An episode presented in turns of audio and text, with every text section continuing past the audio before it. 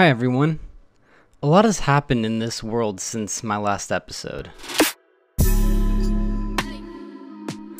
Over 100 million people have now been vaccinated against COVID 19, which is an incredible feat in itself.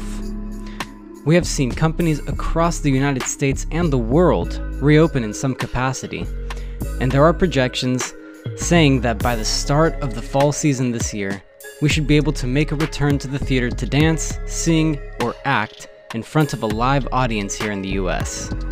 In other words, hope is on the horizon. As our societies continue to take steps towards the normalcy we, are, we were once used to, it is evident that there is much work to be done in order to get there. But here's a question that I often ask myself What kind of normal are we wanting to return to?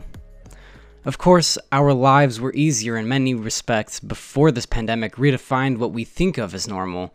We used to enjoy hanging out with friends without masks or fear of getting sick. We used to physically go to work, to go to the grocery store without masks. The list can go on and on for as long as we like. But aside from those changes to our lives, we have also gained quite a bit. In our isolation, we had to see the world differently. Think about it.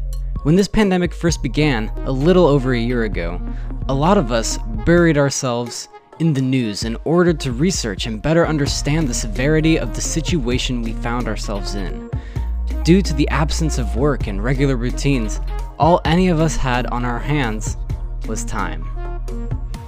We sat in our homes and watched as politics and partisanship continued to rock this nation, prompting individuals everywhere to educate themselves around the issues of a nation and speak up to demand change and reform in our societies. In other words, a lot has happened. Time may seem to have gone by in an instant, like when you're riding as a passenger in a car and you look out the window to see the landscape in front of you blur into oblivion. So let's ask ourselves again what kind of normal do we want to return to?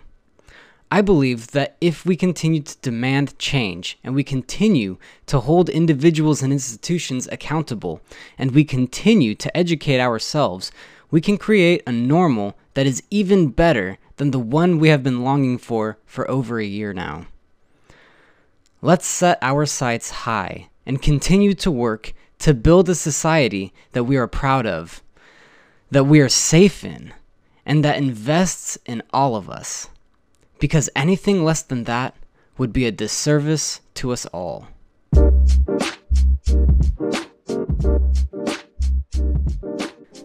Thank you for tuning in to another episode of The Arts Today. If you like this episode, please remember to share it with at least one friend who you think would like this show. I hope you will continue to tune in as I have some exciting conversations with some exciting guests in the works. To ensure that you don't miss an episode, subscribe to this show on your favorite listening platform. And make sure to check out the Arts Today's new website at www.theartstoday.wordpress.com. Stay well, I'll see you next time.